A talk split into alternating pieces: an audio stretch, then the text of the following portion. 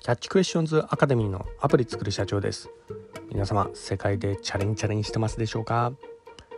えー、本日はですねお金とお金を混ぜて新しいお金にするというようなところでお話の方をさせていただきたいと思いますえー、ズバリ仮想通貨に関する、えー、お話でもあるんですがあの仮想通貨に関する新しいビジョンとかそういったものはですね、まあ、これからのあのエンジニアの方には、まあ、よくこうあの学んどいた方がいいようなところが結構あったりするんですよね。まあ、あのビジネスの基本にもなるお金なんで、まあ、今後お金というようなものがどういうふうにこう進化していくのかというようなところを、えー、まあよくこう学んでおくとですね何かのビジネスアイディアとかそういったものにも、えー、結びついてくるかと思いますんでね、まあ、一つ参考程度に、えー、お聞きいただければと思います、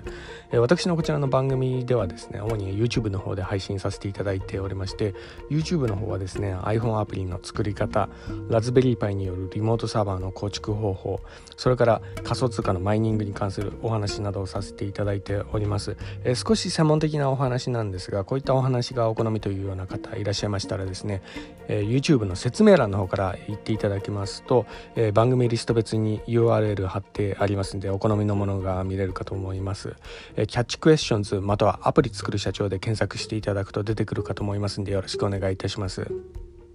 ではですね、えー、本題のお金とお金を混ぜて新しいお金にするというようなところでなんですけど、まあ、ついになんですがあの、まあ、私のね、えー、過去の放送の方でもちょっとあのいくらかこう宣言させていただいたとこあったんですけど DeFi に挑戦してみましたねはい。えー、やはり、あのー、まあ、かねてより、えー、DeFi はですね仮想通貨の真髄でもあるかなというようなところもあったので、えー、結構注目はしていてやりたいなと思ったんですけど、えーまあ、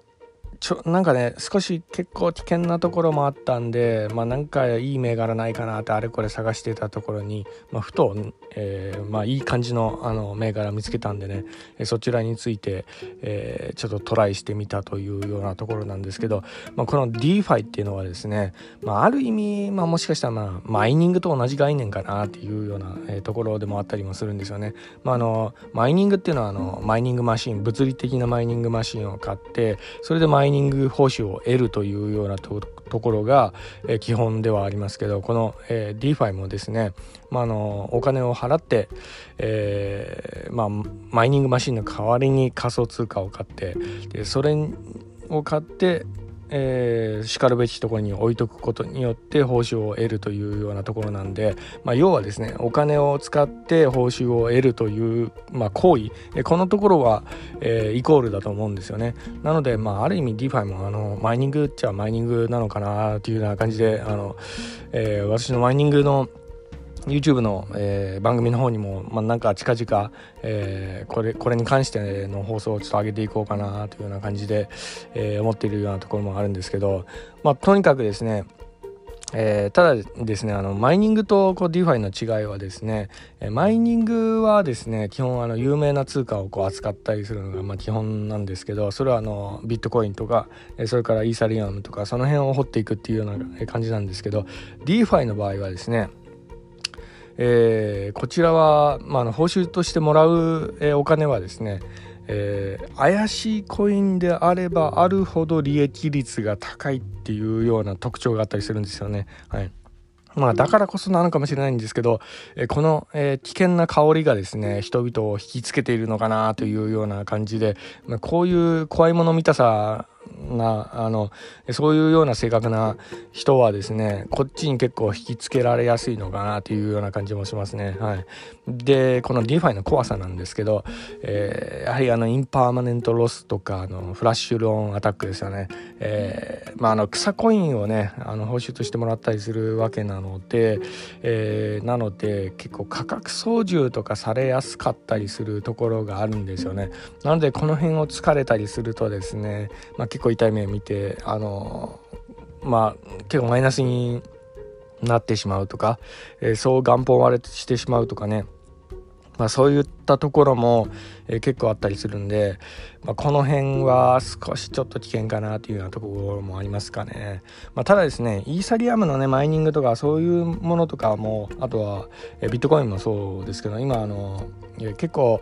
えー、環境問題とかで今叩かれたりしてるようなところがあるのでなので、えー、今後なんですけどプルーフ・オブ・ワークからプルーフ・オブ・ステークの、えー、時代にこう変わりつつある中で今はね、えー、マイニングマシン買ってそれでマイニングやってみようっていうような考え方も、まあ、ある意味危険であったりするようなところがあるんで、まあ、こちらも元本割れとかねしてしまう将来してしまう可能性もあるんでねあの半減期とかそういうんで報酬とかもどんどん減っていくっていうような将来も考えるんであればなおのことなのでなのでそういった意味から言うと長い目で見ると DeFi の方がもしかしたらですねあのいわゆるあの物理的なマイニングマシン買ってマイニングを得るっていうような感じの投資に比べたらもしかしたら安全かもしれないですかね。まあ、正しく、えー、安全な、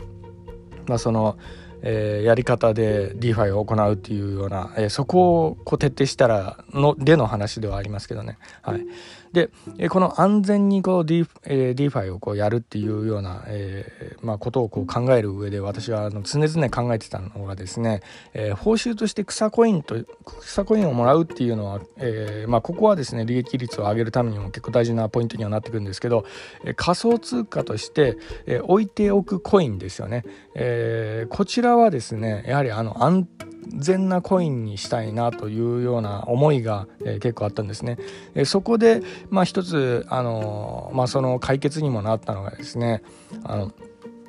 えー、ステーブルコインを、えーまあ、元本として、えーまあ、DeFi をやるっていうような考え方であったんですね。はい、これがこうできたのがあのポリゴンのサービスなんです。はい、で、まあ、ちょっと余談なんですけど先ちょうど昨日一昨日あたりからポリゴンが急にあの爆上がりしてるんですよね。えー、まあ、ポリゴン、えー、仮想通貨名はあのマティックっていう通貨ではあるんですけどこちらがですね、まあ、なんか知らないんですけど昨日一昨日で急にこう爆上がりして何かねえー、少しこうなあの時代の流れみたいなのを感じるようなとこもあるんですよねなんかあの一部の噂だと、えー、 PancakeSwap とかそちらでこう DeFi とかやってた方々がこの Polygon のネットワークの方にこう移行してるみたいなね、えー、そういうようなあの、え観測とか結構見られたりしてるようなところもあるみたいですね。まあ特にとにかく、まあ、注目されてきてるのは間違いないとは思いますかね。はい、でで私は、まあ、実は DeFi の方どういうふうにやったかっていうようなとこなんですけど Polygon の Matic Network を使った DeFi でですねステーブルコインとして指定したのが USDC と IRON なんですね。これでタイタンっていう、えー、こちらの仮想通貨、まあ、いわゆる草コインなんですけどこちらをちょっと今もらってるようなところです。年利がですね、えー、今現時点、えー、6月、えー、15日ちょうど昨日見た時点だと、年利が500%近く、えー、まあ詐欺的な年利なんですけどね。はい。まあただですねステーブルコインをあの軸にしてこちら、まあ、報酬もらってるというような感じなんで、まあ、比較的安心かなって感じはあるんですけどただのまあいろいろなあのプロフェッショナルな方々からの意見を聞いてみると、えもらったタイタンっていうのはですねやはりすぐあの換金した方がいいかなっていうのは違うあの安定な信頼できるコインに変えといた方がいいんじゃないかなみたいな そういうような意見結構もらったりしてたりするようなとこがあるんで私もですねえー、年利500%と、えー、いえどやはりあの少しね、えー、詐欺的な感じもちょっとしなくもないんでねこんだけもらっちゃっていいのっていうような感じなんでなので、えー、もらったタイタンはですねすぐあの安心できるあの信頼できる、えー、通貨にちょっと変えてやっていこうかなというような、えー、感じで、えー、やっております。まあ、とにかくですねあんまりねぶち込んで、えー、そのやはりです。もう一つやっぱりちょっと危険なのが運営しているサービスがですね、えー、まあ、そこがこう、まあ、ダウンしてしまったりだとかそれから、えー、とんずらされてしまったりだとかそういうようなところがあるんで、えー、なので、まあ、年齢500%自体ではちょっと怪しいところもあるんでね、え、なのであのあんまりねあの、まあ、人生、まあ、生活にこう関わるぐらいにのお金を、え、ここに投資するっていうのはあんまり、え、良くないと思うんでああくまでもね遊び程度にほんのちょこっとだけね、え、お金を入れておくっていうのが結構大事だったいいと思いますんでねこの辺はあのご自身でこの責任を持ってこうやっていただければと思うんですけど、まあ、本当遊び感覚でやってもらった方がいいと思いますね。でこの DeFi はですね、えー、まあなんでね